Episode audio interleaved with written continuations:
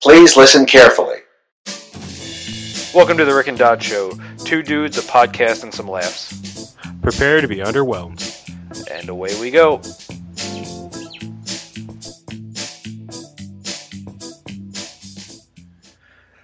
Okay, so we're uh, we're back this week uh, after a, quite a uh, eventful week um, across the board, um, with having uh, some of our uh, our first projects and to dos for our media swap, uh, as well as quite an eventful weekend or a planned eventful weekend for myself, and then something that was completely different, or you know, as Monty Python used to say, and now for something completely different. Um, So uh, how was how was your week uh, just from uh, since the last time we talked? Oh man, well it was uh pretty good. What was it? We talked. I'm trying to think what day we talked. Like so, like everything's like just like been a constant blur lately. Um, the weekend was good. Oh, I uh I bought a Sega Nomad this weekend. That's fun. I, I um, remember uh, going through and when I was when that was still a thing when it was brand new um, you know, having advertisements on the back of comic books and everything, um, and uh, and kind of having that be one of one of the it systems that I, I never had my hands on. So that was that was uh, something that would would be cool to to check out and play. It is like so I grew up I grew up a Sega kid about like five years after everybody else was a Sega like Nintendo Sega. And I had a neighbor get one for like their eleventh birthday in like ninety nine man. And I was like, that shit's so cool. And then I finally got one all these years later. I walked into this retro game store. I was looking for a um I was getting like I really wanted to play uh, some NES, but I didn't want to fight with my consoles. Mm-hmm. Because like you gotta like, you know, like clean the contacts and this and that, and then it's like a whole bunch of hoopla. And I was like, well screw it. I'll just spend 20, 30 bucks, buy a clone console, play a couple of the games that I want to play and just deal with it until I buy like an AES or I think it's an AES, um, which is like a high definition clone console that's like 200 bucks. So yeah, actually, like, my one of my buddies was just telling me about that, and he was he was raving about it as that's that's the way to go right now. Um, it is, but I just I don't have the space and or the time as we'll get into as far as to, to dig into that. But that's definitely something where uh, when I'm around, I would definitely love to to jump on some of those games and play them. Absolutely. I uh, I totaled some stuff up this weekend too. Like it was over the week because I got curious. Um, because uh, my no, my new phone's coming, so it's going to be compatible with game collecting apps. Oh, nice. I don't know how an S3 isn't compatible with anything, but um, I was kind of totaling up by hand, and I was sitting there. I was like, "Crap! I got like, I've got like 15 games that are worth like a grand," mm-hmm. and I was like, that's so cool. Like it's just like it's just sitting in my closet. Like I've played a couple of them, and I'm like, oh, this game's two hundred bucks. This one's a hundred. You know, so kind of yeah, it was kind of cool. And uh, I really just the game. One of the games I wanted to play was Color a Dinosaur. Okay. And uh, which is a coloring book on the Nintendo where you just color dinosaurs. um, partly because I wanted to make sure it still worked, and, and partly like, because you wanted to color a dinosaur yeah, like it's the the game like gameplay. There's air quotes. It's so atrocious that like. like it's just bad. Like you hit a button and it just fills the entire screen. So, you know, I, I wanted to, you know, I wanted to play. I, re- I wanted to play some Shatterhand and Mighty Final Fight. Um, which if you ever find an NES classic, I'm going to tell you what games you need to dump on it. Okay. Um, but yeah, like, but ended up buying the Nomad ended up walked into the shop. They didn't have it. I saw the Nomad in the case, and it looked in pretty good shape. And I was like, all right. And I sat there and I look at the guy, and I brought some extra trade stuff because I was like, well, you never know what you'll find. And uh, pointed to it, and he was going back and forth, and I was like, what are you gonna, you know, what are you asking on it? And he just looks at me, looks at the system, and goes, fifty bucks. And I'm just like, well, shit. Like those usually go for double that and easy, easily go for double that, especially when it's one that's working. Mm-hmm. And so I'm like hemming and hawing, and I like I should have haggled with him, and I just didn't. And I was like, shit, like. All right, I'm gonna I'm gonna dump some of this trade stuff that I bought for a couple bucks, so you know, like cost me maybe fifteen bucks in cash. Like I'll go dump this and get uh and get get this Nomad for like 20, 30 bucks. Now, what kind of power supply does it have? Is it like rechargeable batteries or built-in battery or? So my favorite is it has three different power source options. Um, there is it it has a battery pack, um, which fills fills like eight double A's, um, and lasts about approximately three hours. Um, it has a rechargeable battery, but since they're all old, all the rechargeable batteries don't work. Have no capacity. Yeah. um, and it has an an in adapter because one of the things about the Nomad um, is that it's a portable Gen. It's a legit portable Genesis. Mm-hmm. So it has AV out and everything too. So it would make sense that it would basically take the same power supply as every other Genesis product. Or Sega product, I should yep. say, around that time frame. So I uh I, I he like I, he was like, you know, I hemmed and hawed and I was like, You got a charger with this? And and he's like, Yeah, and I was like looked at it, I knew it wasn't fucking right. But um I was like, Yeah, you throw that in too. I was doing my best Jim. And uh and then uh and it completely uh so I, you know because i knew i had the chargers back at the house for it anyway yep. um and then i bought some sega dreamcast games and i was super excited um but i forgot i i got so excited off of the high of getting the nomad that i didn't do my work and check for disc rot on like the main games that i wanted to get in the sega dreamcast stuff okay so i paid 30 bucks for 16 17 dreamcast games like some sports and um, there's some sports titles, but I didn't have any, and I'm trying to go for a complete uh, Dreamcast collection, which is only like 200 games. And I was like, well, shit, this puts me at like 30%. And I've already got like some uncommon titles and stuff, and I was like, okay. Um, and there was a copy of Power Stone, and I totally forgot to check check for disc rot. That stinks. And I got home, and that thing is fucking just looks like a fucking moth ran through the data. and I was just like, oh man. And I was like, well, maybe it'll work. Maybe it'll work. And like, and like, you know, I, he like told me to name a price, and because I was trying to be fair and I saw Power Stone, I was like, they're all loose, but there were like some, you know, like each Sega Dreamcast games loose are like ten to fifteen dollars a piece for the majority of them. Mm-hmm.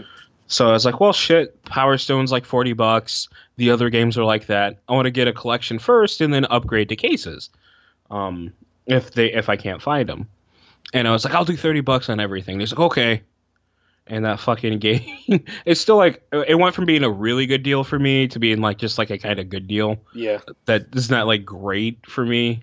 I was so bummed. Yeah, you got to put in some extra work to actually make it worthwhile. Anything.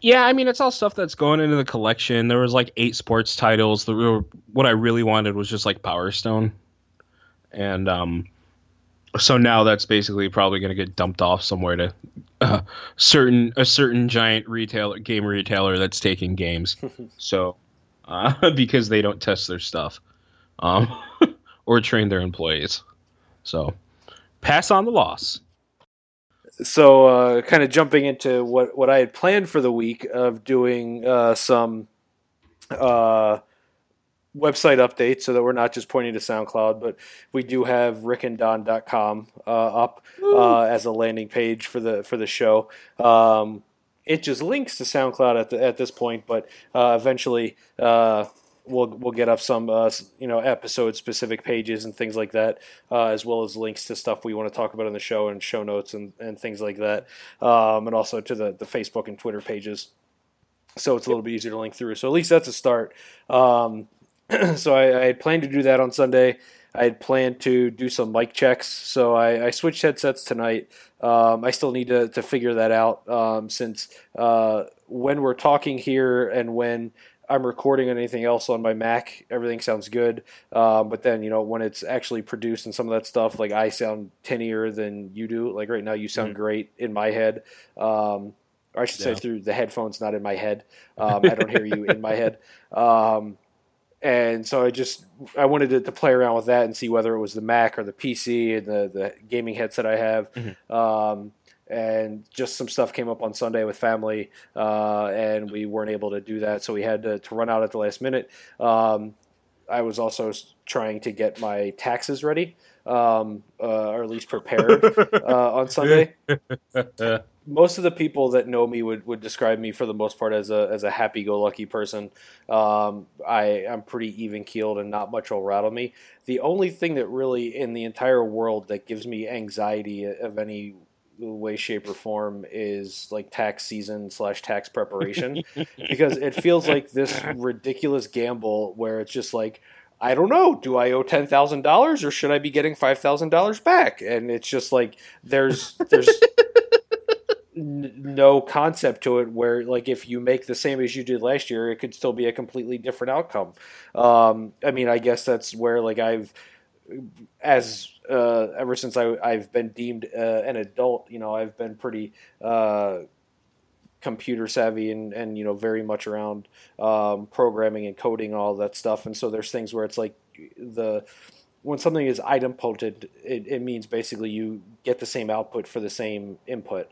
Um, or sorry, deterministic. That's what it is. Idempotent is something different. Um, deterministic is same inputs, same outputs. But if I have the same inputs to my taxes every year, I get very different outputs every year. Um, and so it's, just, it's, something where I've gotten screwed before in the past when I was working in college. Um, I've I've paid a decent amount uh, every year. Um, when uh, I've been working professionally. Um, I always end up taking out more out of my paycheck just to cover it. Um, sometimes that's enough, sometimes that's not. Um, and so this year will be technically the year that I cover um, moving from. Uh, Oh, that's from right. North yeah. Carolina to Illinois since it, it was part part of the year. Um, so I mean, I have all of that on my W twos and, and that's all categorized correctly. Um, but it's just it's it's never a fun time for me, and that's like the that's the only part of the year where I I like my skin crawls, I get sweaty, blah blah blah, and so so I, I, was gathering a lot of the information for that when we had to kind of pick up and, and drop everything to, to head out Sunday night. Um, prior to wanting to get to all of the, the pod stuff, but um, none of that really got got done. But we'll hopefully get that done uh, later this week or, or later this weekend. Yeah. Um, and so kind of all of that of saying like not getting anything done um, like I, have got a big project at work that I'm I'm leading and it's it's got some tight deadlines. Um, so I, have been juggling that and trying to get everything else done. And so the the weekend didn't help with that but we're still we were still you know pretty tight uh, on on schedule for that. Um, and I was coming back home today to go into our spare bedroom um, to set up something to record uh, for a video for, for work or kind of like a, a video uh, chat session uh, for work. Um, and I walk into our spare bedroom, which is where I recorded last time because it's got mm-hmm. more controlled lighting um, than having like the sunshine in and me sitting there looking like mm-hmm. Uh, a pale, washed out ghost uh, in front of the, the MacBook camera. Um, and I, I take a step down and I hear a squish and like a splash. And I'm like, um, I didn't leave any food in here. We didn't knock any water bottles over. And then I look down and I'm just standing in like an inch of water in our second bedroom. and I'm like, okay, what the hell is this? And then I'm just looking around and it's just like basically half the room is just flooded with water. Um, and so like I, I obviously first thing that you, you, you do is like check to see where it's coming from and, and everything mm-hmm. and I could I could hear it was basically coming from inside the wall that's next to our bedroom which is between it's inside the house. Exactly that that's what I thought. Um, but we live in a condo building with uh, with essentially concrete floors and ceilings and uh, prefab walls and stuff. Um, so I, I, could tell it was coming in the wall um, between the uh, washer dryer area and the entryway to our, our second bedroom. Um, and I was just like, I don't know what to do. Like uh, the first thing I did was obviously like I unplugged the uh, the electrical outlet that or the extension cord that was on the ground uh, from the wall, so that you know there's nothing's you know arcing or jumping. Um, since it, it, had already tripped one outlet that had a GFCI on it, um, but uh, we'll end up having to to figure out uh, you know what it, the the root extent of it, but like basically I'm sitting there, um, and it's like okay, like I'm running around, like okay, got this, got this, check like check stuff, and I'm just like it just I can hear it inside the wall, and it sounds like there's a faucet turned on inside the wall. That oh, like no. how can I control any of this because it's inside a wall I have no access to. Like it's a, a, wholly internal wall, but there's obviously a cavity there for the pipes to flow up and down the mm-hmm. building. Mm. Um, and so like that's one of the the ones where I, I haven't had that many times um, but it's another situation where it's like you always like think you would know exactly what you want to do in a given situation.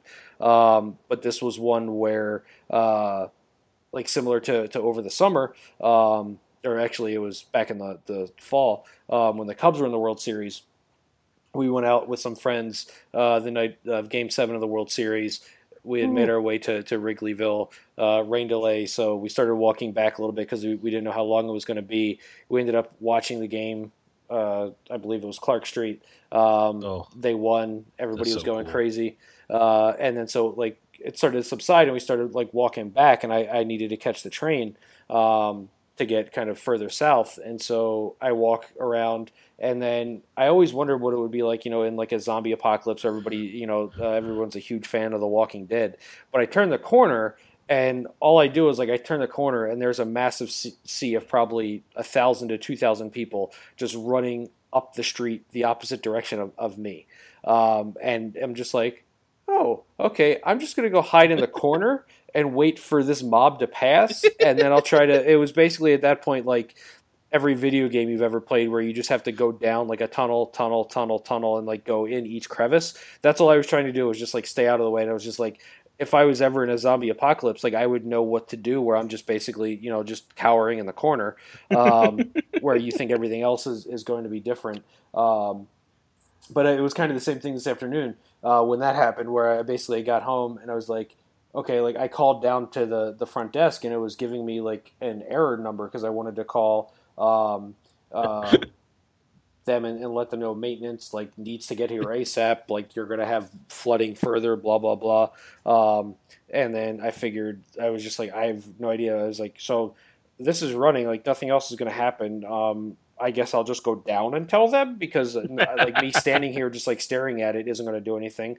Like we don't have a shop vac or anything to suck it up or kind of stop the water. Um, so I, I went down and told them, but even then it was just like walking in the room. I ended up just having, um, and there's just like two inches of water on the floor and just ridiculous. And, and so like I ended up like I had to unscrew the bookshelf. Um, the IKEA bookshelf from the wall, since that is the, the probably the one and only time uh, I've actually secured it to the wall and followed all the directions. um, so I, I had to like take stuff out of the bookshelf, move it away, like, and just it was it was just insane. But I felt like I was I could have been wearing hip waders and it would have been the same. Um, so obviously that threw my whole day off, and uh, like we're still we're gonna have to get the carpet replaced um, and all that stuff. So that that's going to be a nightmare when we basically now have it's a you know two bedroom condo that now we're going to be down to, to two bedrooms worth of stuff with uh, uh, with one bedroom. Um, so we, we got to see where we may do that or kind of what's going to go there. So I've got to move the the the futon slash couch out of that room. Um, so I have a feeling we'll probably end up going with Sucks. the uh, the Kramer uh, aspect of just like levels of pillows in the living room. Um, so we'll have our normal couch out there, the other couch from the that converts into a bed in the from the the guest room. Um, and then we'll just kind of connect it all. So if you want to get into the seating area, you have to hop over the back, and then it's just you're just sitting like there's no floor space. It's all just like elevated seating space.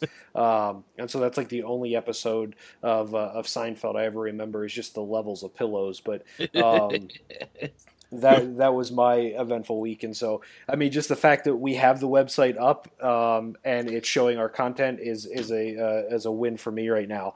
Um, Yeah. So hopefully uh, by by this week, if uh, by this time next week, there might be more content there. You know, assuming something doesn't fall from the sky, um, or if you know global warming keeps happening, since it is sixty degrees, sixty five degrees today oh in Chicago my god! Right? and you're Um, in Chicago. in February. um, so I mean, it's it, it is. I am recording with the door open or with our sliding glass door open.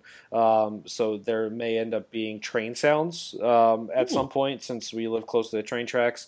Uh, we also live close to police stations and a couple rehab uh, like uh, physical rehab facility, So um, there's ambulance and fire truck sounds all the time. Um, so there may just be some, you know, mood music th- this episode since it is so warm in our apartment um, because it is so warm in Chicago. So that's kind of the only uh, positive of it happening today is it's supposed to be 70 degrees tomorrow. So uh, it'll basically be baking in that room and hopefully everything will, will dry out uh, quickly. Um, so we can get all the stuff out there, and then they can come in and rip up the carpet and replace it since it's it's getting replaced. So. Uh, the the weather is actually turning around, uh, you know, until it gets cold. So I think it's actually supposed to snow on Saturday. Um, oh, so you know, it, it's not going to last forever, but you know, it is it is a, a nice short term thing. Well, I've got a window open. It was absolutely gorgeous Sunday. Um, you know, I'm not one. I'm not like much of a weather weather kind of person. Like, I'm not one to walk out and it's just like be like, oh my god, this is just the best weather I have ever seen in my life. You know, I'm not I'm not the kind of person to do that. There are people that do that, and, no, and they do it no matter like what the weather is. But this this like past weekend and especially Sunday, like we jumped in the car to go to that uh, game store on the other side of town, and I was just sitting there, and I was like, man, I'm like, this is fucking beautiful. Like I'm sit, you know, it was just temperature was great, you know, sunny, and I'm just sitting here, and I'm like, how can you tell me global warming doesn't exist? Exactly. like Oh, and that's one of the memes that I've seen is, is basically it's like a lot of like uh, um, happy conflicted people, and it's like me enjoying this weather, but also realizing that global warming is real, and so, or you know, or still contending that global warming is real and stuff like that. So yeah, that's that's all still there. but that's how like I, I knew I was basically a, a true or I, I, had acclimated to Chicago weather basically from North Carolina weather um, after uh, a couple of weeks ago when I was going to the gym, and it's like it's 30 degrees out. Do I need a jacket to go outside? And so now when it's it's 50 out, I'm going out in shorts and a hoodie, and people are looking at me weather, yeah. like I, I'm crazy. And I'm like, no, like it's 50 degrees, like it's not a problem. Like I'll be fine. Um, or like I'm riding the the a bike back from from the gym the other day, um, and people are looking at me wearing shorts like I'm crazy, but I'm like, I just worked out. I'm super warm, and then yeah. it's not very cold out anyway. So it's just like, yeah, it's just it's this really weird time where um, uh, it's gonna. I, I, can only imagine like it's gonna be like negative twenty at some point in March, and it's just gonna be ridiculous. I, uh, I I do want to mention this before we do get into uh do get into our topics here. Um, I know some of our listeners are very concerned about uh, about our, our Nintendo Switch countdown. Okay. We've got we've got a couple days. Uh, we've got oh geez, March third. So oh next week. Next week, Nintendo the Nintendo Switch launch launches, uh, and there'll be an advertising campaign uh, led by our boy John Cena in the United okay. States. so uh, there's there's two fun facts for you longtime listeners there. Uh, two little treats. You get a little Nintendo Switch hype from hype from me, and uh, we get to mention John Cena again in another episode. So uh, almost a recurring character at this point. I know, I know. You, you, know, we probably ought to like we ought to hit him up and be like, hey, we, we, you should you should come on our podcast, and uh, you'd probably probably get them. Just be like be like a Make a Wish or something. Yeah. There Just don't go. tell them.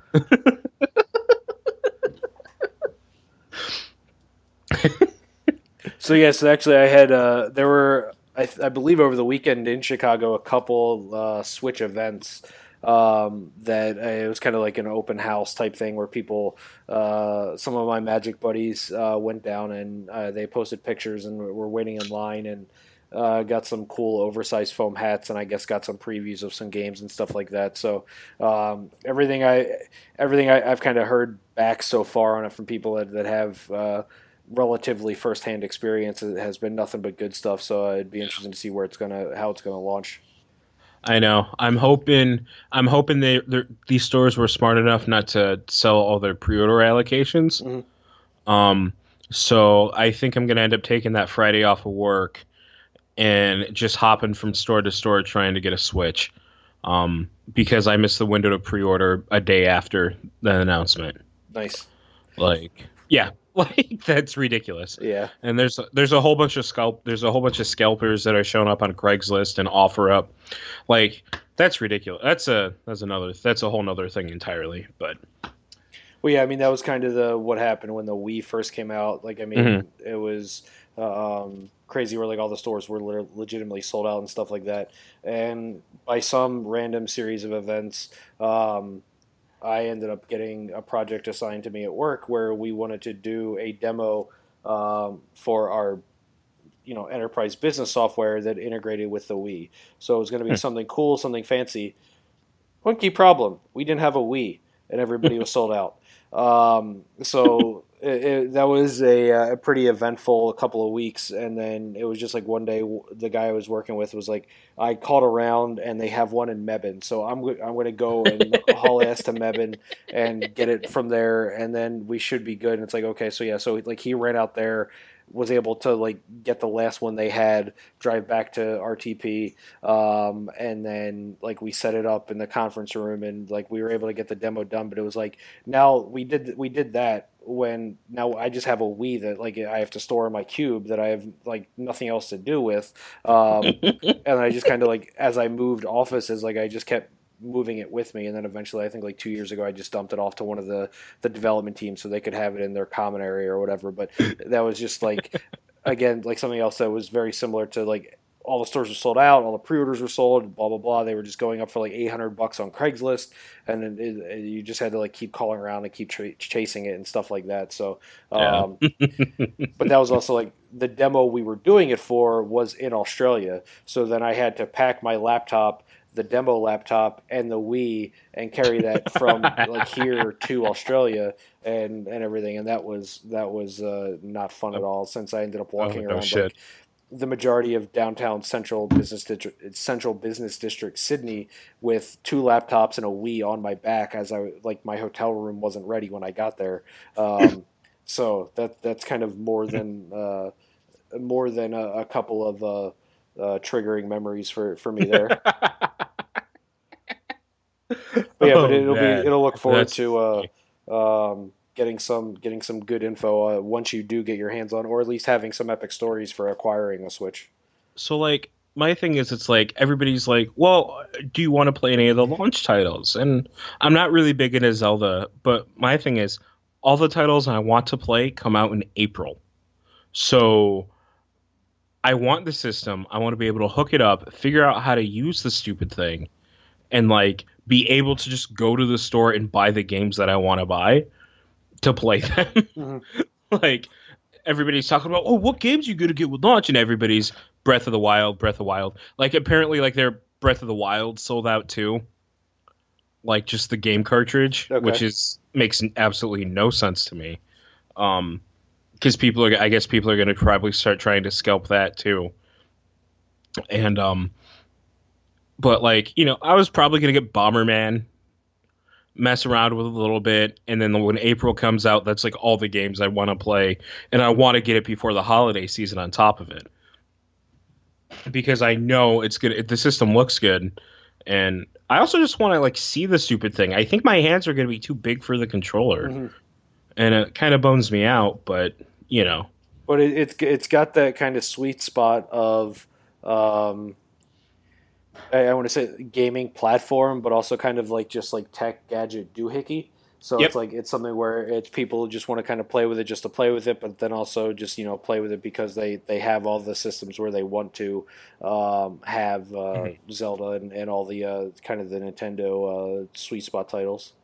Yeah, yeah, like you know, I, am looking forward to getting my hands on one. And what sucks is because, so I finally got my stuff for the Series 65 to be able to study for it. Um, so um, that way I can do more finance stuff, and that way I can charge people for financial advice. um, so, like, we were going over that, and they're like, "Yeah, you know, you just want to make sure you're still selling, and you know, don't ease up on that." And I'm like, I like, I don't. I'm just gonna you're gonna give me opportunities. I'm gonna tell you that I'm gonna I want to do them.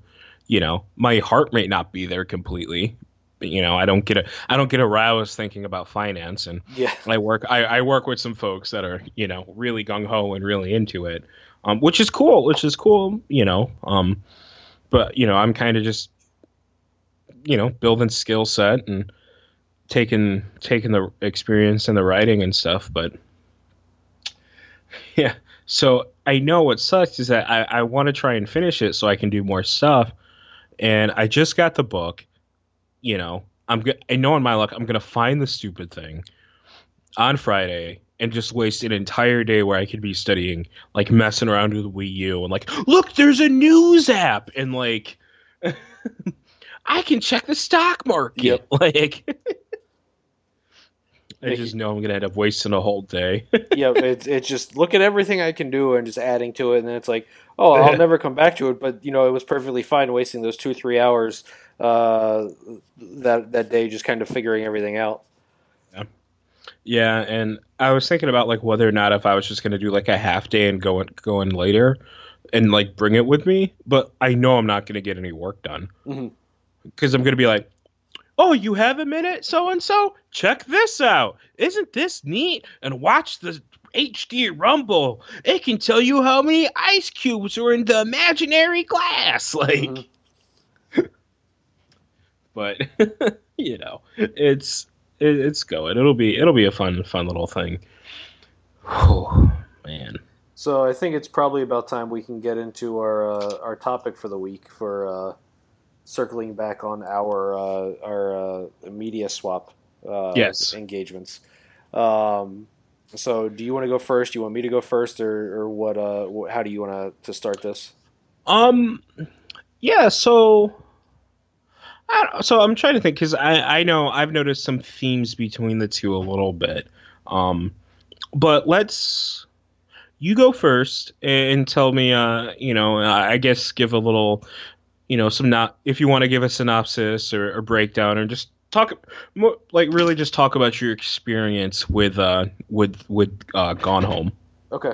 So for folks that didn't catch up on Twitter or Facebook or anything, and we're only um, and we're only uh, following uh, the the podcast itself. So we did a we did a media swap um, where we each assigned each other um, a, a topic or uh some media of some sort. Um, so Don assigned me Gone Home, uh, a a pretty uh, old school style game. Uh, just kind of a storytelling uh, game that um, is more my speed right now, um, but uh, not it, not my typical type of game um, in the kind of the grand scheme of things. I, if you hadn't recommended it or it has been like assigned here, like I probably would have never played it. Um, Mhm. So so with all that said, I, I did enjoy it a lot, and it was it was definitely uh um, some fun um, for both the uh, um, the aspects of uh, the the game itself and and everything around it. Um, so so kind of everything that I, I say here for Gone Home, which I'll will the link has been tweeted.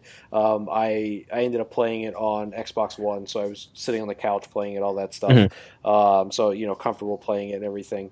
Um, but uh, the uh, I, I just wanted to preface everything by saying that I did enjoy it. I had a good time. Um, I think you know I haven't replayed it um, or I haven't gone back through it. Yeah. Um, so I, I don't know how much of a replay value it has, or kind of going back and now that everything's discovered, kind of listening or kind of looking at the story elements in order. Um, Mhm. So so there may be some some more cool stuff there or Easter eggs, but um, the I mean for twenty bucks it's a little high.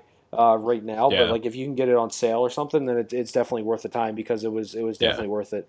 Um, so I mean, before I jump into that though, I, I did want to um, kind of talk about just game design in general. Um, okay. and so uh, not necessarily where I don't consider myself to be any um, sort of, of game designer in any way, um, but uh, very similar to the experience and. and I, I don't get to play as many games as I, I'd like to now, um, but Mhm. some of them are just you know home runs, and then some of them are like, Jesus, this is a waste of money.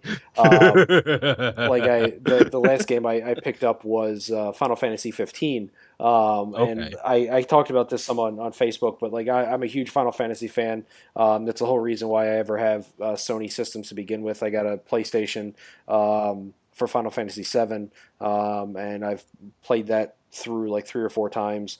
Um, I'm going to start it up again here soon before the HD remake comes out, just to, to get a fresh playthrough. Uh, you know, 8, 9, 10, uh, 13. I didn't play, was it, I think 12 was the only non MMO I haven't played. So I picked up 15 and like I was excited for it, but um, it's a different style game. It's much more action RPG as opposed to traditional turn based RPG.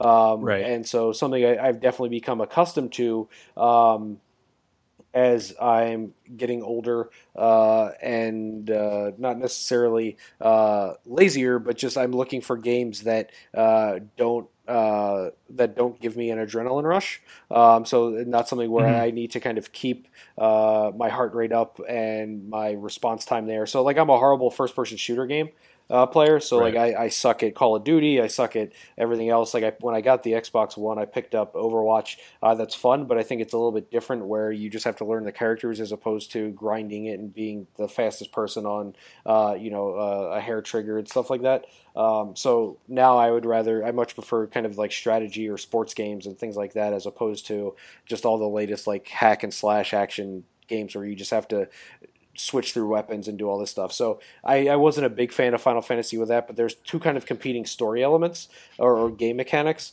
Um, for Final Fantasy 15, the story there's events that unfold that kind of make it so that you want to rush through the game as fast as possible. Like that's again kind of mm-hmm. as the story kind of lends itself, you just want to go straight into it. Um, but then the game mechanics themselves um, where there's they implement a day night system, um, and early on in the game you basically can't slash shouldn't be out at night because monsters are stronger and you can die very easily and things like that.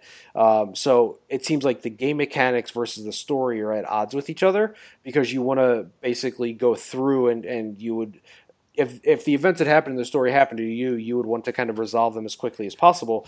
Um, right, right. However, yeah. the story um, or the game mechanics are kind of holding you back and saying, "Well, no, you've got to sleep every night at seven o'clock because there's big bad monsters coming out that you can't move around in until uh, you can you wake up again at six a.m." So there's this really there's a lot of friction there. Um, there's some other yeah. stuff too as far as game mechanics, but they're, they're yeah. not really tie over to, to Gone Home.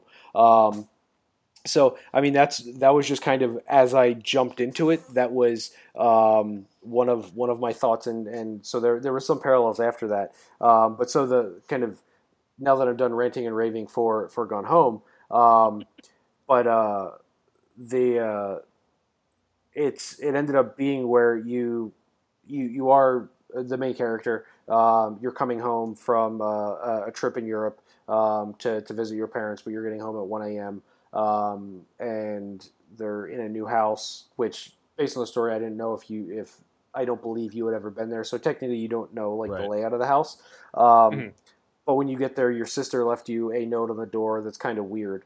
Um, and so, starting the game and, and, starting to play through it, um, I only uh, knew that it was like okay, basically you're walking in um, and you have these you know very simple controls look around pick things up interact with objects that you know get highlighted as you look at them things like that um, so the entire time i'm walking through i don't know if uh, there's more to the game that's going to surprise me which which we'll kind mm-hmm. of uh, jump back to in a, in a little bit um, but kind of at the same time it's like you get home to visit your parents uh, at 1 a.m um, and there's this weird note on the door. So either you would have, and the game's set in 95, so it's kind of before um, cell phones, so you wouldn't be able to call, text, do whatever. So it's basically you were just, all the communication was set up before you were kind of on the move.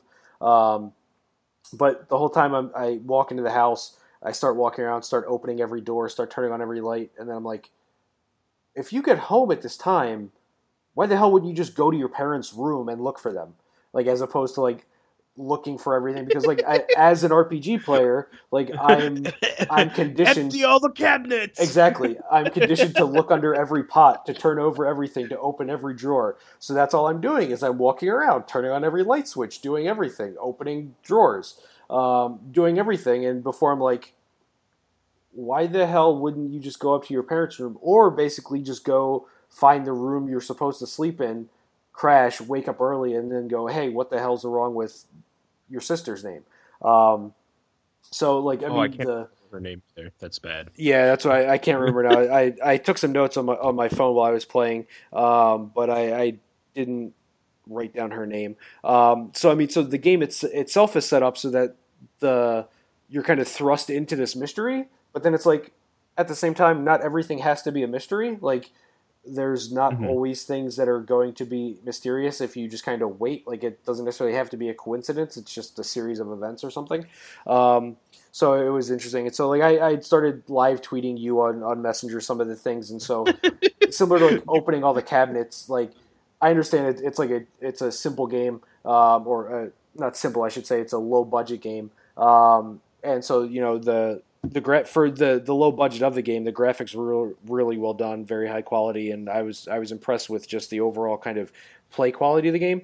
But they use the same damn cabinet models for all the same cabinets, and so it's like this That one family that moves into a house now has thirty seven of the exact same like hallway cabinets slash writing desks that I mean, those are going to be you know four or five hundred dollar cabinets that they just have like thirty seven of them littered throughout the house. Um, and the entire time, like I opened every drawer of every damn one of them, and I didn't find anything. Um, so I guess we should start here. Where I'm not going to, tr- I'm not going to spoil the story. I'm going to spoil some of the game elements, but I'm not going to spoil the story. Okay. Um, just kind of looking at this stuff because if, if folks want to play it, um, they can do that. Um, but yeah, so I'm not going to spoil like the key, uh, um, the key story points, but I, I'll spoil some of the mechanics and stuff.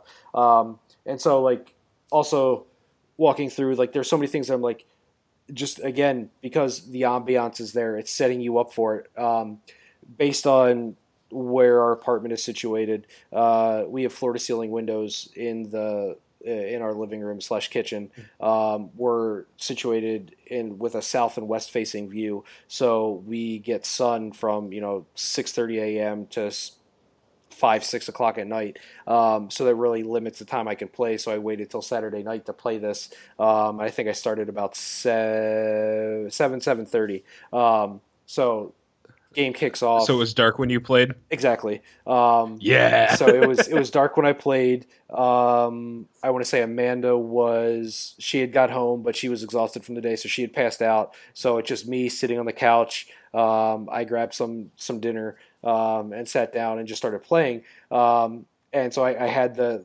again it was still pretty nice on Saturdays and it was warm in the apartment. I had the door open, a good breeze going. So when you jump into the game and it's like raining and thunderstorming and all this stuff, like it just it it starts like the hair starts creeping up on the back of your neck. Um, even for again like a low budget game, they were able to pull a lot of that stuff off really Yeah. well. Um, so you know you jump in, you start walking through the house, figuring out what's where, um, and the dad uh, has like 18 different things going on for his life, but like one of the things is he's he's he reviews uh, quote unquote hi-fi equipment, which I think is a term that like isn't around anymore, but basically you know like audio video equipment. Um, and so you walk into every room that has a TV, and there's tons of VHS tapes, but there's no goddamn VCRs. Where are the VCRs? Did they just not unpack them?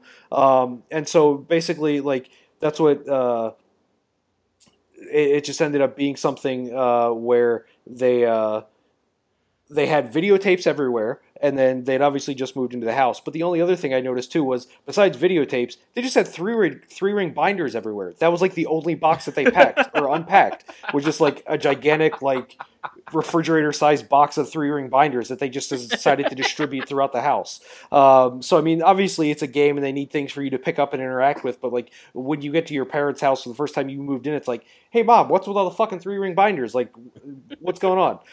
Um, so that was that was one of the things that I saw there. But um, like I, I went through every room, found everything, um, explored the map, like found some of the locked doors. It was like, okay, yeah, I, I know I'm gonna have to figure out something to unlock this one. Um, you know, went upstairs, uh, explored other rooms, found your parents' room, found the sister's room, did all this stuff.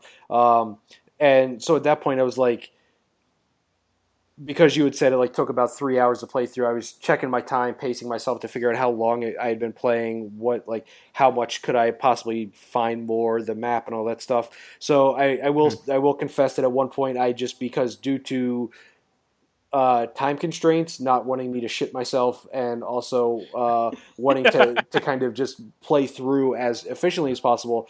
I did check out uh, game FAQs to figure out where I was Hmm. stuck at. Um, I'd explored every house, I'd explored every room. Um, like I knew that one of there was there was a locker in one of the rooms that I had to unlock. Um, I Right. probably spent about a half hour over analyzing all the possible number combinations that I could derive um, by like uh, because we had done some escape rooms over the summer when I was at a bachelor party. Like I, I'm looking at some of the uh, handwritten notes that have things in different colors that I'm trying to interpret what numbers those could be and all of that stuff. So I I had not wasted enough time, but I had gone through, um, and so it, it, ended up being um, a, a, decent amount of stuff that that like I I knew I probably wasn't on the right track. So I was like, okay, let me just see where I need to go from here. So I had, I had found on game FAQs that there was a secret passage in some way where I just had to, to uncover something.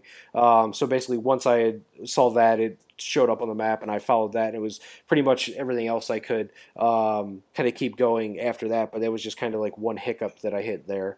Um, I actually got stuck there too. I got at the locker bit Okay. Because it's it's not clear where you end up finding the code for that. Exactly.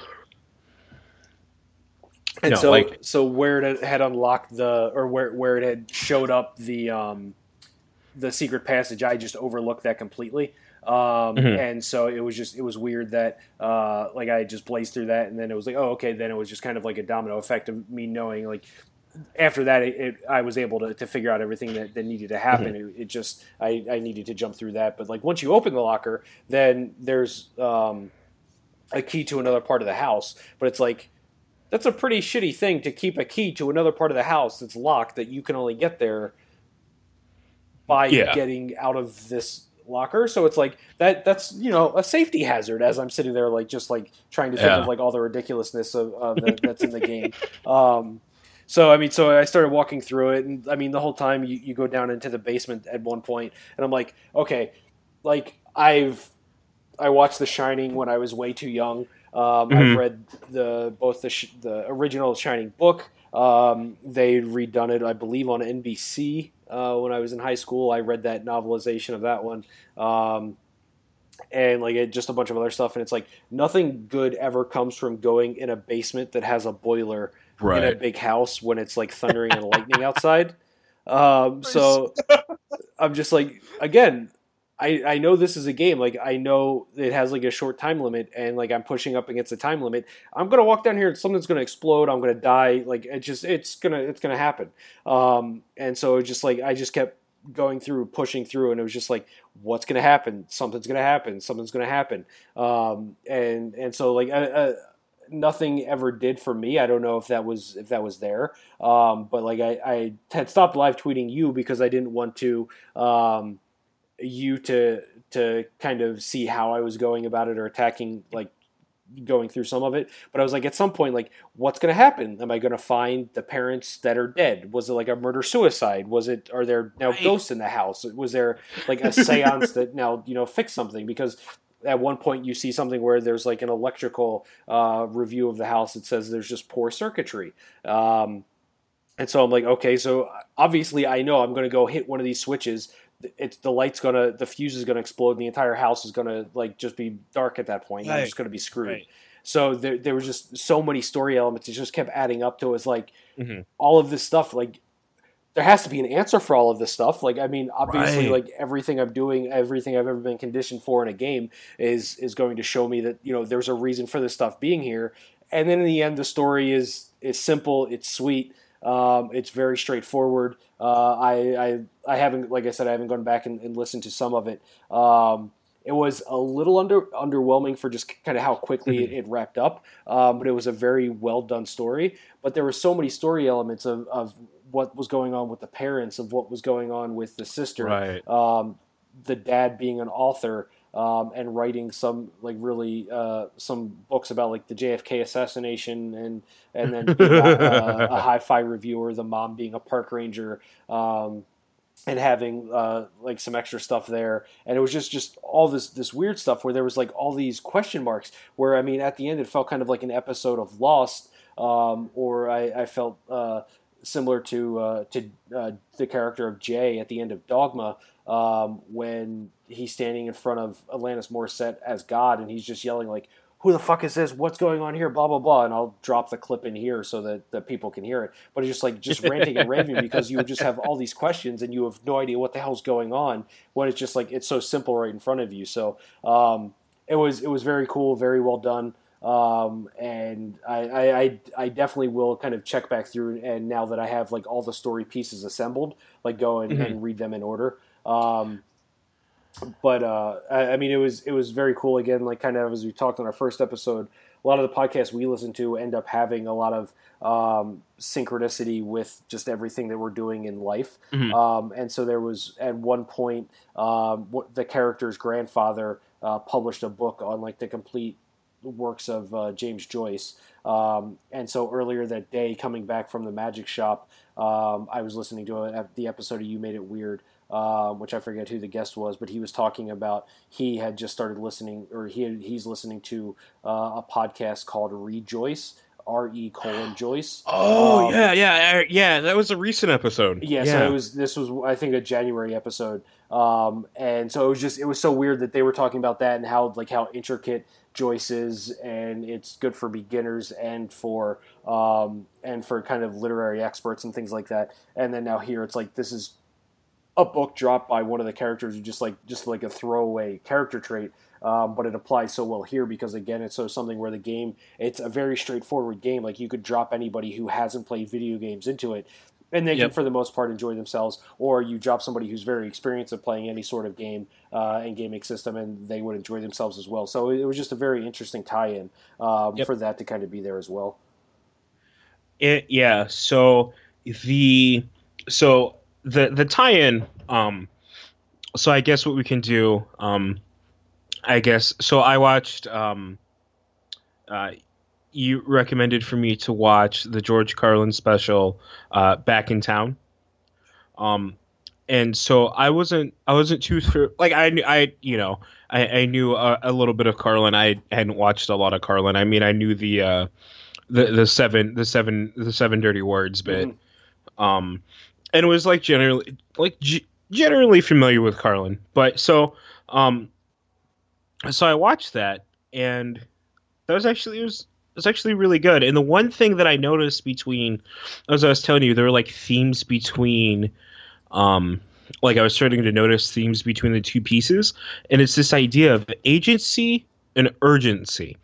And the um uh, both both of the pieces that were recommended, definitely uh, between Gone Home and Back in Town, um, both both have this urgency to them, and I love that because um, a very and I, it was one of these things that I one of the things that I absolutely just thought was so insane that we recognize uh, recommended these pieces to each other, and that the key theme um, of these pieces, at least in in my personal journey, has been uh, noticing things, um, expanding what I would consider an art medium. Mm-hmm.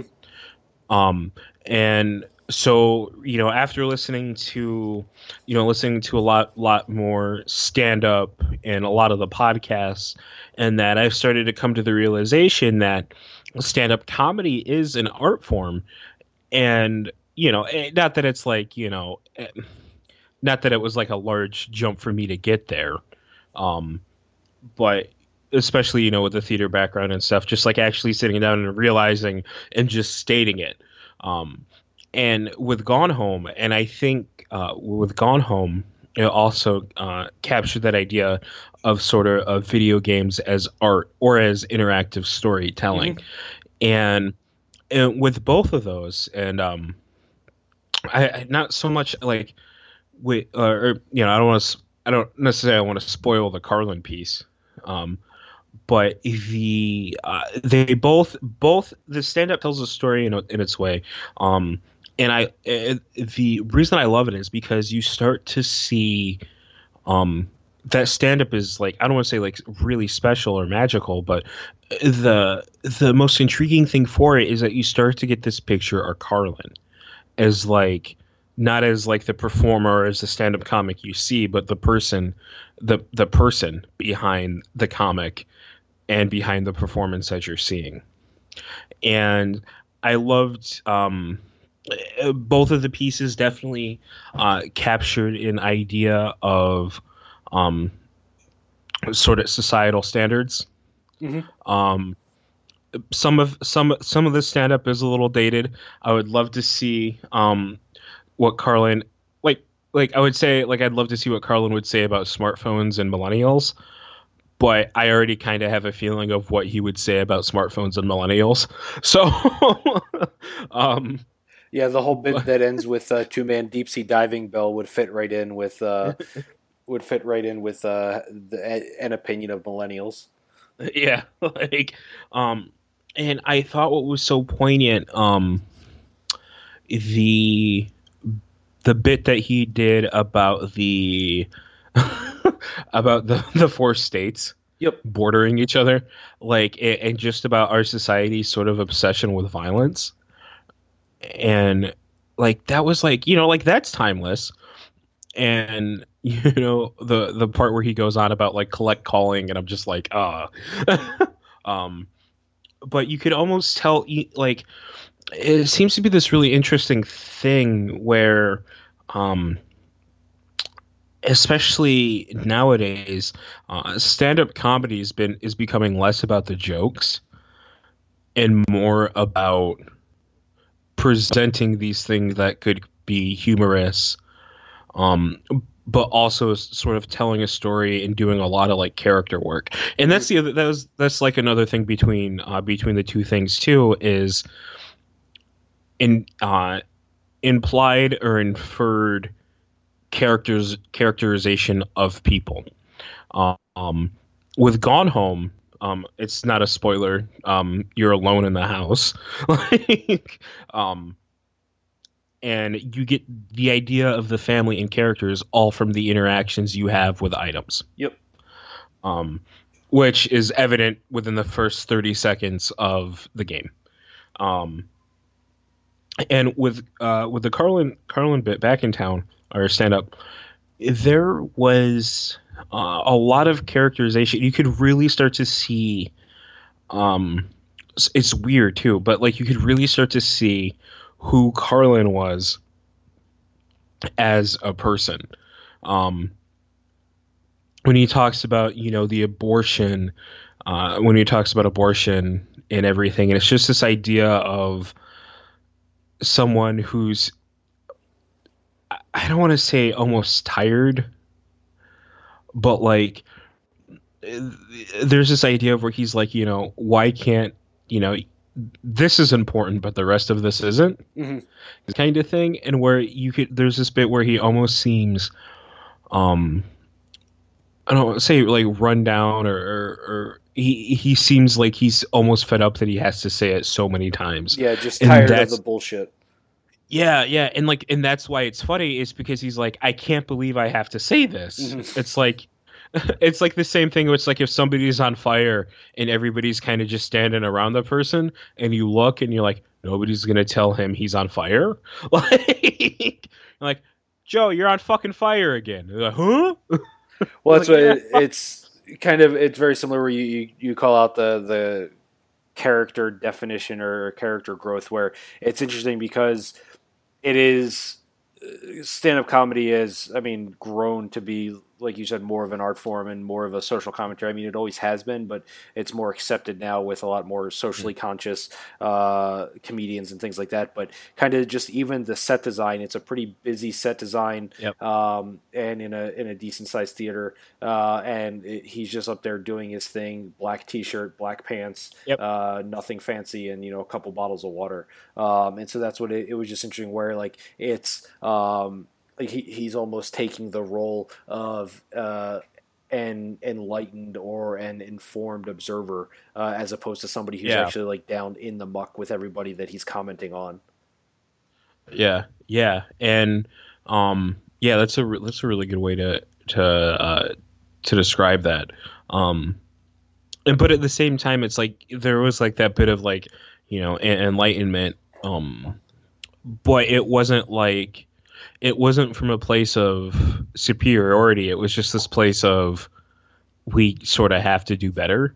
You know, if that makes any sense. Like yep. he, it wasn't like, and it's one of these things where it's like I noticed because like I like I laughed. You know, there's some some points I laugh at, and usually for me to laugh at, it's like very rare for me to laugh at stand up, especially when I'm by myself. Mm-hmm. Like I'll laugh at some stuff. Um, like there's some bits that just absolutely kill me. Fucking thinking of Brent Morin.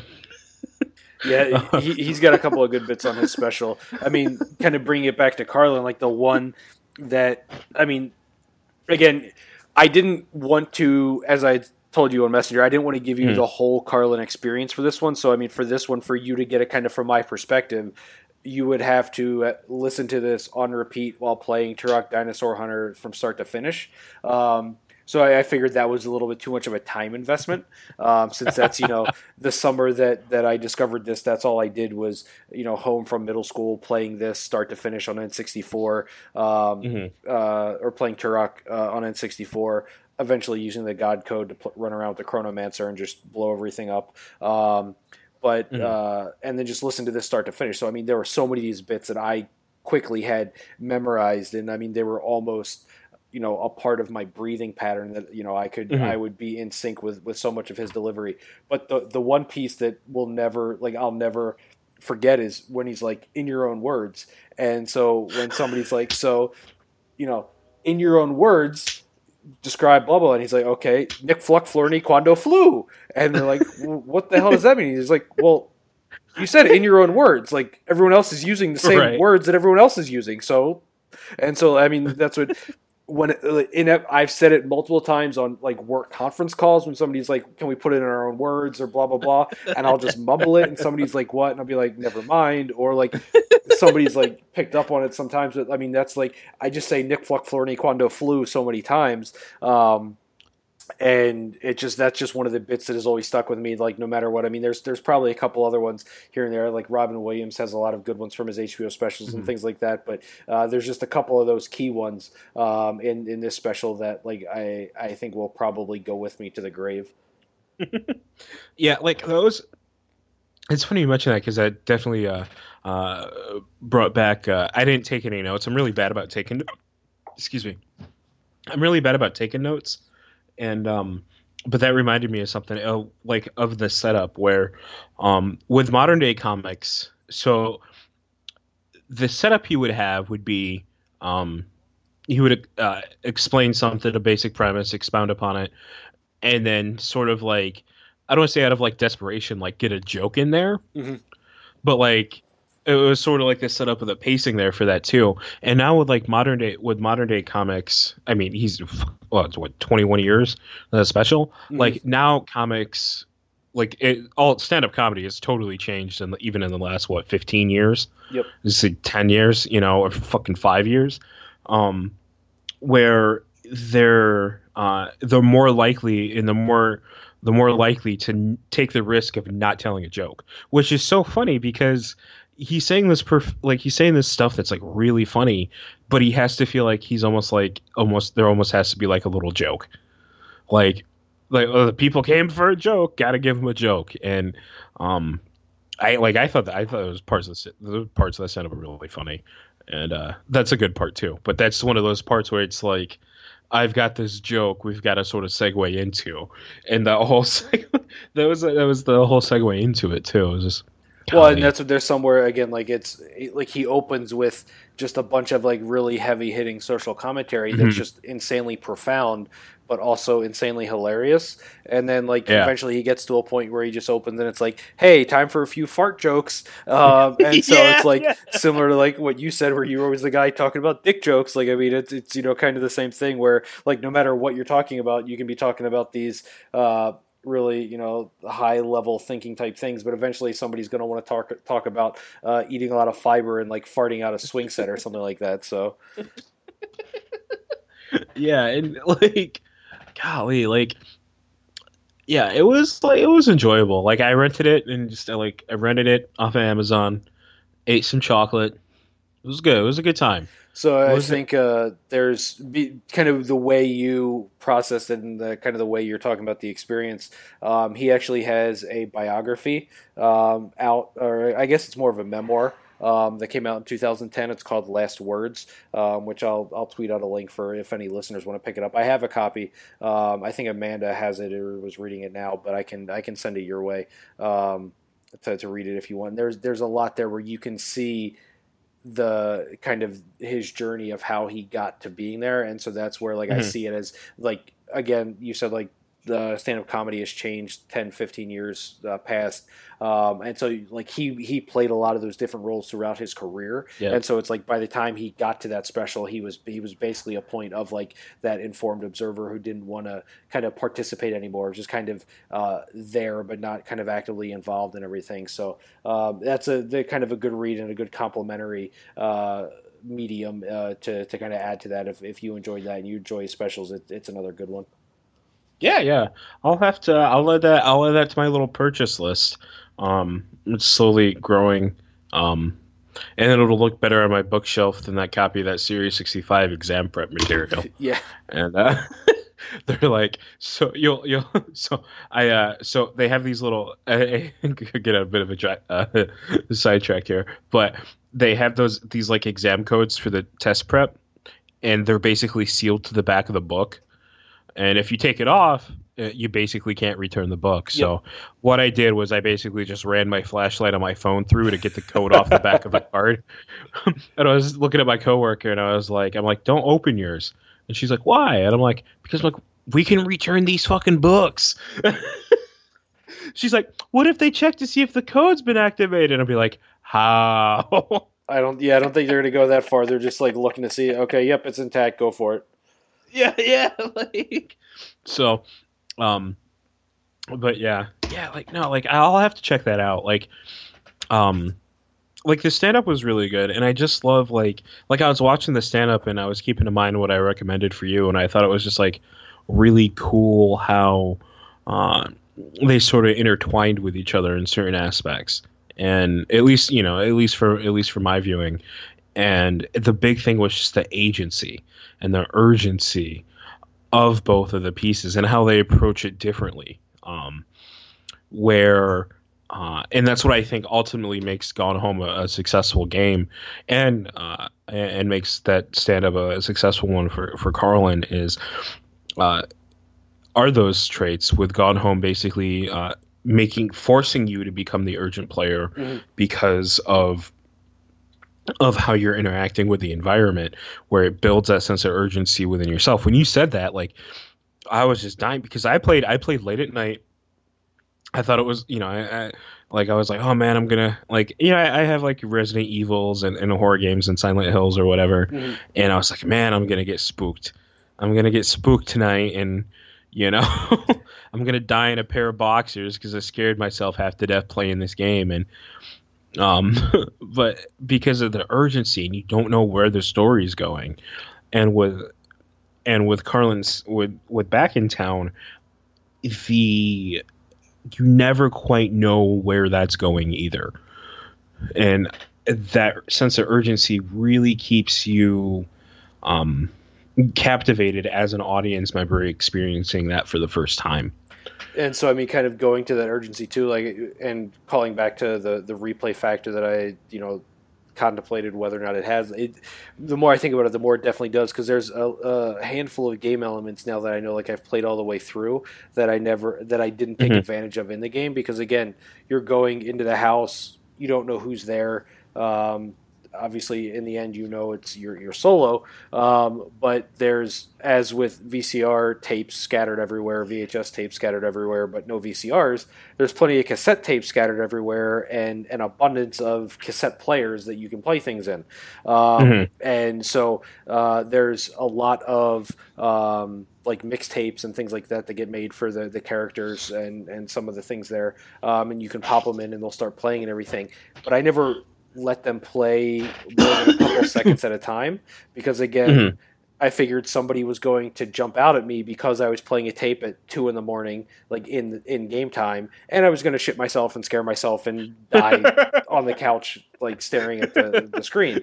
Um, so now going through and, and knowing that um, nothing is essentially a trigger for something to co- come out and jump me, um, I would kind of go back and listen to the, the different tapes based on you know the which mixtape it is and things like that, and kind of see how um, it would grow with the story. Because again, like at the time that set it, and I mean that's what I was doing. I was making mixtapes and all of that stuff, and you know it's there's a, a very uh, there's an urgency um, to to want to grow up and experience the world and do all that stuff, and a lot of that is done through uh, you know the the punk music of the time and, and things like that. So. Um, there's there's definitely some some replay aspects there to walk through and kind of uh, go back and, and and play with some more of the ancillary elements of the game, but ones that I kind of um, uh, passed over uh, for uh, you know uh, my own survival uh, as well as uh, as well as expediency. But so there there are a couple more pieces there that I would I would go back to and, mm-hmm. and look at again.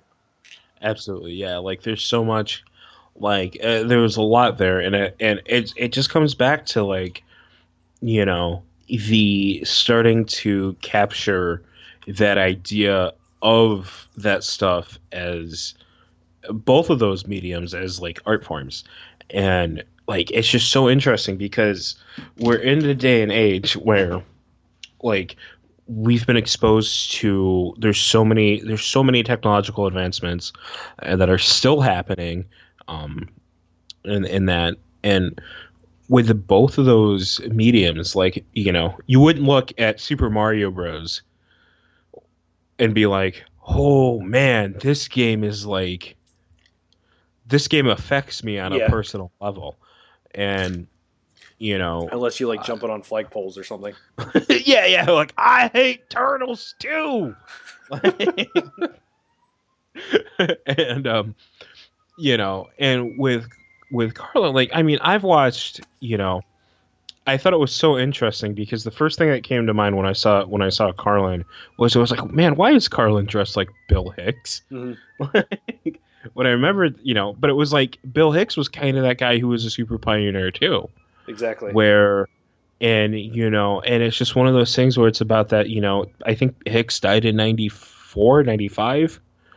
And it's that thing where it's just coming down and it's like, man, you know these it's like you're starting to watch the beginnings of both of these like things actually start to really come together as art forms and like and especially to take the certain like certain approaches and sort of be pioneers in a way. Mm-hmm. and with that being said like i believe culturally the carlin stand-up is, sub- substantially much more culturally important than gone home.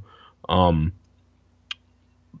but you know just the uh, interactive storytelling of gone home is you know uh, which is is pretty good and really captivating.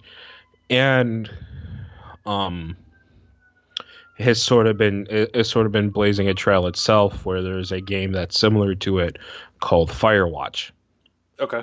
And um, which I have not played yet. Um, I've watched a couple sort of loose reviews uh, mentioned, but I am very interested in playing it, and I missed the the physical copy release, my chance to buy physical copy, so I'll have to uh, to download it if I can't find it. Which I hate digital media, but um, download digital media media download it only you know because at some point you know i'm going to make you press this these podcasts into into vinyl mm-hmm. and, uh, um but yeah it's just like so i was like I, th- I thought that was like really interesting and um and i especially thought uh both of them both of those pieces uh were incredibly poignant for the time for this for this time that we're in right now too um, where you know sometimes folks forget that people are people. And uh, both I, both of them are really grounding in a way. Mm-hmm. and um, you know so I thought that was I thought that was that was neat. Um, but man I'm excited I'm excited for the next one of the, these we do. Yeah we can uh, we can either uh, take some take it kind of week to week, um, or like mm-hmm. every other week, or alternate. But um, I mean, there's there's definitely uh, some uh, some good, uh, I would say, uh, kind of meat to meat to sink our teeth into there for uh, a lot of different uh, types of topics and yeah. as as much as our uh, interests do overlap, we de- we definitely have some unique areas of interest as well. Mm-hmm. Um, mm-hmm. So there's definitely things to kind of see what we would do to expand and, and kind of go from there. Yeah, yeah. Like there's, you know, I'm thinking of all the poems and I usually so uh it'd be good one of these podcasts I think we're going to do is we're probably going to have to do an idiot's guide to poetry. Um Yeah, that would be where good. I base where I basically just talk about uh about how uh about how I what like how I approach poets cuz believe it or not um when I found out, as I found out when you go to grad school, you can approach it wrong. Uh, and uh, there's a lot of stuff which a lot of stuff with that where um, always like a good starting point um, Mhm. for folks and and that. But that's I was thinking, I was like, man, I'm like, I, I could recommend this and this, and I always have to start. I always start off recommending poets and poems whenever I do. I don't do it often. I'm not one of those guys, one of those poets who's just constantly talking about poets and, and poetry. I'm also not one of those writers who's like constantly talking about like writing either, like um, because I think that can be pretty insufferable. Well, I, I think that would be a good, just good exposure uh, in general. Um, since generally, like when you think of poetry, um, like I mean, I, I I end up having a lot of um, uh, experience, like more recently than kind of in the past, but uh, with a lot of spoken word poetry, slam Mhm. poetry, things like that. So a lot of um, non-traditional styles of poetry, from what I, uh, at least what I would coin growing up with. Um, whereas you know, Mhm. like growing up in, in school and everything, like it was iambic pentameter and everything was rhyming and all of that stuff, um, as opposed to so much more out there that you know that's not everything that's defined there.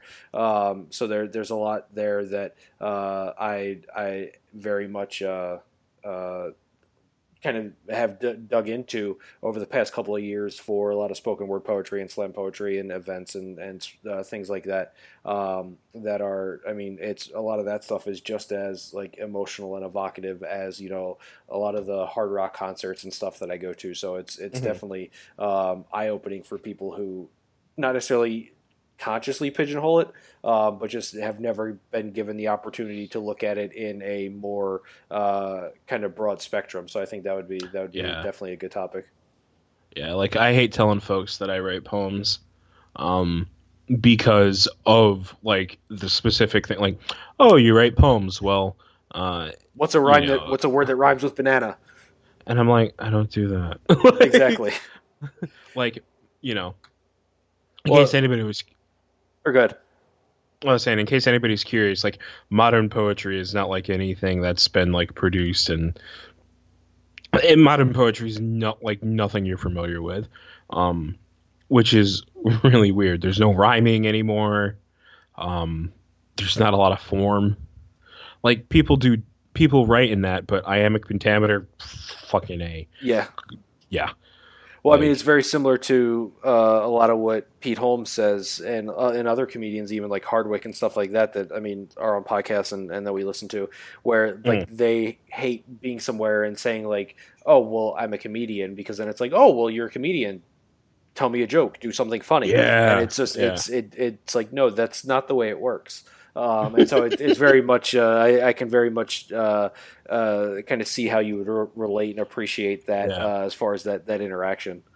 Yeah, like, to- oh, you write a poem, write me something pretty. Like, Yeah. and that's the one that that's the one that gets me. Um, people write write me some.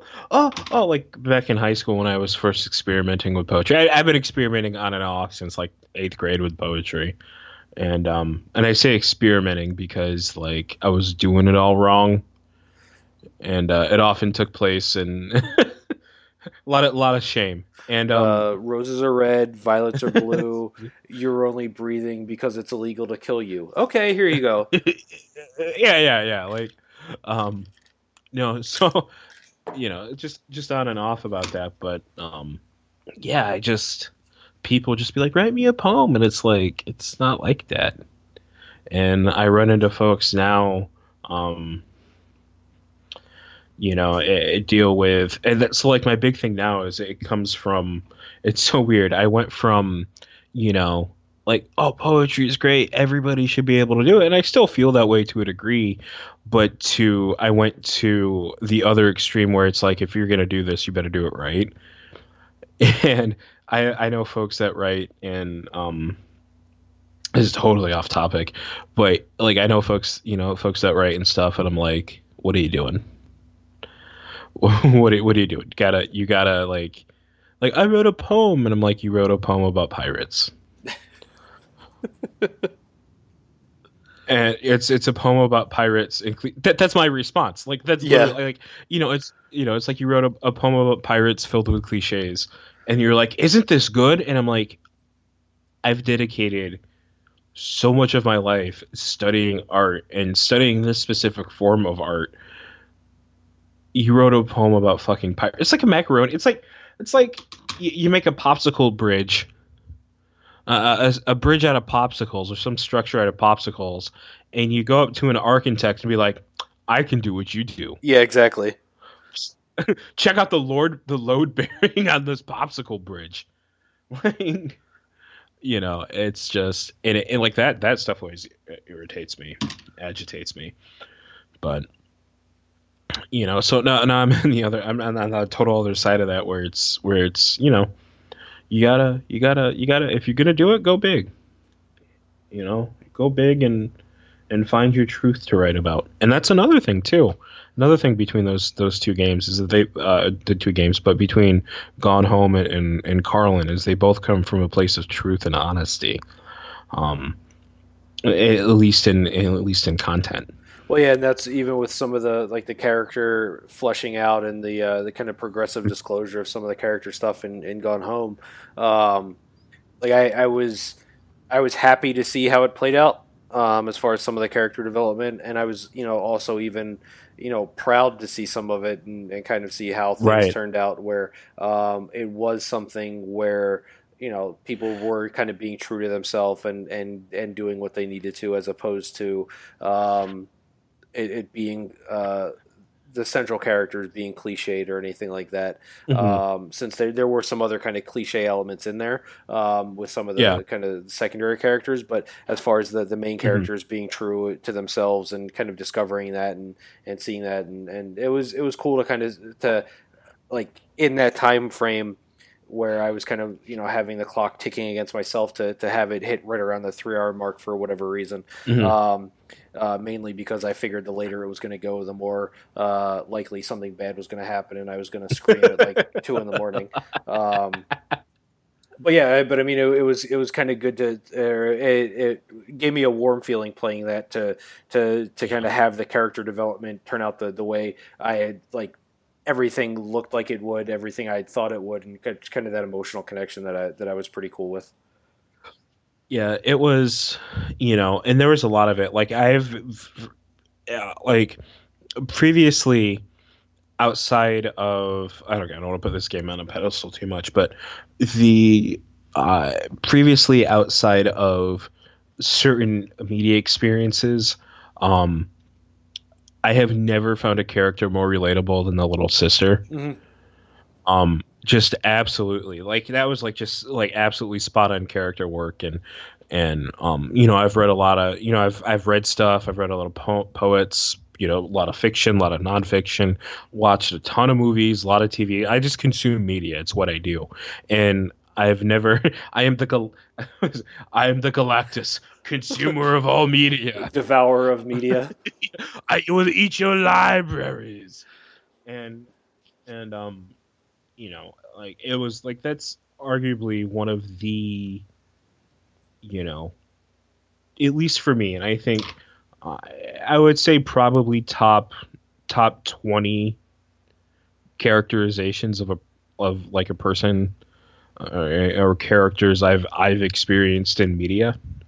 Um, I feel top 20 is fair, probably top 30, but definitely top 30, maybe top 20 um, uh, of just characters of relatability and, um, and you know, and, and and sorrow and and just a lot of a lot of pain. Like a lot of pain and a lot of hopefulness and a lot of a bit of listlessness and, and hopelessness on top of that too. Absolutely. Um, I mean, really complex. I haven't been that involved in a story or, or that connected with a uh, definitely a, a, game story. Um, I mean, there's there's been a few other stories. I mean, like the uh, pretty big into Harry Potter and, and all of that stuff. So there's a lot of you know well done writing there, um, and a couple other storylines. But uh, as far as all of media, but again, this would be like one of the top stories that that I've engaged with. Um, I mean, probably since Final Fantasy VII, um, where mm-hmm. that was a story that I went over my friend's house to watch him play initially because I was just so enthralled with the gameplay and the storyline, all that stuff. I would finish up early in class when I was in ninth grade to to basically go get computer time so I could just look up all the story elements that were you know mm-hmm. kind of progressively being disclosed and, and followed back and stuff like yep. that. And I've replayed that game multiple times specifically for the story, and so it's very similar here where it was again the the the pain of the character, the growth of the character, and and every, mm-hmm. everything that that was coming at them was something that you know like I could relate to and, and experience with, and so it was definitely something where um, you see this kind of this person you never meet just kind of fully uh, embodied mm-hmm. and personified through like interactions with memories and and readings mm-hmm. and things like that, and so it was uh, um, a very c- cool way to attack it uh, in the game. Absolutely, and that's a, that's an idea for another podcast too. As I was just thinking, we come up with uh, our top ten, uh, our top ten favorite characters across all media, or something of that nature, um, or, or top ten uh, best portrayals of character characterization, or something of that nature. Because, yeah, that, uh, that's definitely a, a good one because there's there's just tons there that I, I could uh, I could definitely go and, and we could sink our teeth into. So that could be one probably closer towards summertime once uh, we have some more time on our hands. Yeah, absolutely. And I know you mentioned Harry Potter. Uh, for for those of us that would be listening and be wondering, uh, what house? Uh, I am um, as much as uh, you know everybody wants to be Gryffindor.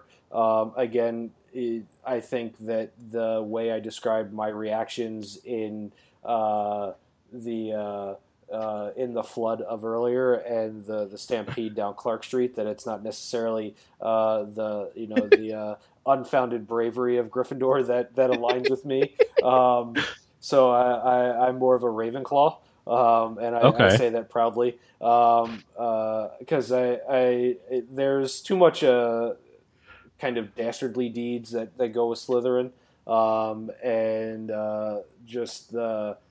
Uh, there's a lot of people I know that identify as Hufflepuff, and you know they're Hufflepuff to a T. Um, but uh, I've uh, I, have identified with Ravenclaw, and the handful of friends that I know that um, are just as huge into uh, the Potterverse and stuff like that. They uh, they've identified as uh, as Ravenclaw as well through a couple of the, the Sorting Hat tests and stuff like that. So um, I, I, unfortunately haven't gotten to to see uh, Fantastic Beasts yet. Um, although from where I'm recording this, I'm looking at uh, a wand, uh, an official Newt Scamander wand that was Ooh. given out at Comic Con um, and was actually handed to me by Eddie Redmayne. Um, so that that's very awesome. But I, so I, I don't yet have uh, the understanding or the acknowledgement of the uh, American uh, no, uh, houses. Um, but as as far as the, the original Potterverse, I, I definitely am a, a proud Ravenclaw um, and looking to get some uh, some cool uh, Ravenclaw cosplay for some eventual stuff here. I as it would be no surprise to anyone, I am a hundred percent Ravenclaw.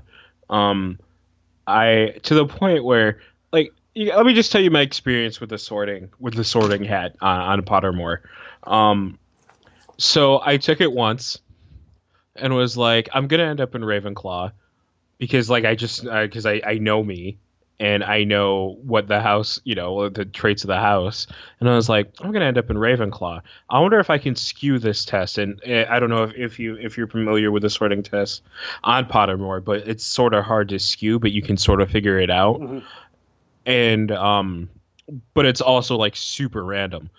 And I was like, oh well, I ended up in Ravenclaw, and then I took it again, like purposely trying not to skew it by like creating another account on Pottermore mm-hmm. to see if I still ended up in Ravenclaw, and I did. which is like, which in, in hindsight, which is the total Ravenclaw thing to do, where it's like, okay, Sorting Hat, like we know this is going to be the outcome, but did we double check our work?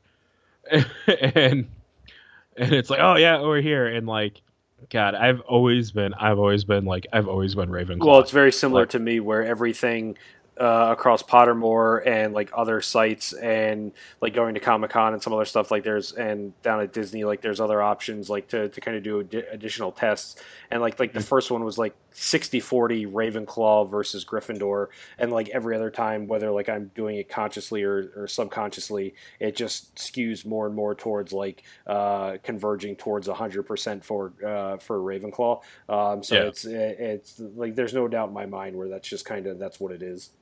Yeah, and, and, like thinking about it too, like like a lot of folks, a lot of folks like to say that they're Ravenclaw, but like I could very easily see myself being like, I, am not a Gryffindor. Like I, I, don't, I would, I wouldn't do very well in that house. Um, but I could see, I can see the benefits of being incredibly cunning, uh, as the Slytherins. I can see the benefits of that, but you know, as with the whole art thing, like I'm just so firmly stuck in, like I'm so firmly stuck in a Ravenclaw mm-hmm. that it, it's kind of a bummer. Like I can't even and like, can't even joke about Hufflepuff. Well, like, that's what for me is is comparing other houses. Like I could, I could very easily see Gr- Gryffindor, um, but it would definitely be a uh, you know, I, am not tooting any horn or anything, and not saying like I'd be as you know as brave as Harry or anything, but it, I would be uh, the dumbfounded uh, saving my friend's ass uh, version of Ron. Um, that would just be like, okay, well, I'm not going to let you, you know, kill yourself alone. So let's figure this out and not try to get you killed by monsters or something. Um, so I mean, so there's there's you know the bravery of Gryffindor there. That's not just uh, running headfirst into something, but you know not backing out because uh, you think otherwise. So uh, there's definitely a lot of uh, you know Gryffindor qualities to me, but I think uh, again it's kind of uh, Ravenclaw just pulls it out in the end. It is uh something that is is you know reconfirmed over and over again. But that's obviously like, a, a, whole I, topic we could we could do for a whole podcast. Is just our experience with Harry Potter. Oh, I know, man. Yeah. Oh, you know, for some folks, like it's one of those. Yeah, yeah. I'll, I'll leave it for that. But a uh, small here, here's my uh, here's my my daily uh, my, my my yearly dig here at Hufflepuff. So I don't know if I told you this, but I, I made a joke at work um, about how a girl on the Girl Scout box of cookies seemed like too into like the picture that was being taken. and I was like, I'm like, this can't like. I'm sitting there because she's like 12. She's like way into the picture, and like nobody else in the picture is like even into it. Like some of the girls aren't even smiling. Mm-hmm. And I was like, I'm like, this girl's best moment in her life cannot be just being on a box of Girl Scout cookies. Exactly. And like my coworkers got like really offended by it, and I was like, I'm like, I'm just saying, you don't want to peak at 12. And they're like, "What's so bad about that?" And I was like, "I'm working with a whole bunch of Hufflepuffs." like, that was like my internal response, and I was like, "Man, I'm like, guys, peaking at twelve? Come on!" Like, but yeah, they were just. What's so wrong? Don't make fun of that girl in that box, Donald. Yeah, I'll make fun of who I want. but well, I think that'll about uh, wrap it up for this week. Uh, I think so. I've got to go uh, see if I can Amazon Prime now a canoe so I can get to my closet in the uh, in the guest room. Um, this is so if, if they can drop one here in an hour, I, I can uh, get the stuff out. So I mean, thankfully, the flooding in that room there there were no magic cards that were harmed in the in mm-hmm. the, the Great Flood today. So uh, that's a that's a, a positive. But uh, that was also one of the first things I double checked was all the places that cards are was that water was not coming down anywhere near them. So uh, yeah. that's at least a, a, first step there. Yep. I was gonna say it's just an indoor pool. That's all it is. Well, yeah, it's it's a it's a nice pool on the 28th floor with a, a good view of the southern side of Chicago. So yeah, you know. I also, uh, before we go, I also want to mention I found this article um, that showed up in my Facebook feed uh, from the Blaze about the uh, special Snowflake Awards, uh, which are we have a mutual. The reason it showed up in my feed was because a mutual friend commented on okay, it. Okay, yeah, I, I, saw that too when I was coming home today in traffic. I, I wasn't able to dig into it, but that's what I, I saw that was there. And uh, so I, I, I looked at it and I chuckled, and I immediately thought of um of was it Tommy uh, Tomi Lahren because I was totally gonna nominate her, just kind of like because she totally does have a lot of uh, a lot of uh, snowflake responses to her stuff, Mm-hmm. but apparently they're only gonna make fun of liberals Yeah, and so minorities. So that that was funny with uh, with our, our mutual friend commenting on it, where you know it, it, there- there's no open endedness to the survey to actually add her as the snowflake. So yeah, so I uh, I thought that was pretty funny, and then I read that, and I was like, I'm like, like it's one of those things. Every once in a while, you're like, man, that's why we're friends, like, because because uh, our mutual friend thought the same exact thing that I did. Oh man, that was so funny. But yes, so yeah, Oh. or yeah, I'll let I'll let you close this out then. Yes. So, uh, a quick shout out to, um, yeah, I've got some, I got stuff for after the podcast, real quick, but um, uh, a quick shout out to our mutual friend uh, Jim, uh, who uh, helped bring into the world a beautiful uh, little baby girl Oh yes, yes. earlier today. Congrats. So, uh, a newfound father. So, uh, congratulations, uh, uh, Jim, and uh, that means probably won't be seeing you FNM. Uh, for the foreseeable future, but uh, that'll be exciting, and I'm excited for you. Um, and let's see, any other shout outs? Uh, play the playthrough convention. Uh, if you happen to be in Raleigh and listening, I will most likely be on the floor at the uh, playthrough convention this weekend. Uh, most likely uh, playing some kind of arcade game or so, because all the arcade stuff's free to play there. So, uh, shout out to that, and uh, you know, like, tell if you think if anybody you think of anybody that'll enjoy us, you know, let them know. Keep an eye out on social media. We're all getting all getting caught up here, and we appreciate you listening. Yep, absolutely. So with with that, uh, I think wrapping everything up um, for another week. We we ran long this week, but I think there was a lot of good conversation, and uh, I, uh, I I like the the media swap. So we'll have to keep digging there and, and seeing Yeah. things that are uh, both fun and exploratory at the same time. So. Yep. Okay. With that, we'll uh, we'll call it a night and uh, see everybody next week. Adios. Please listen carefully.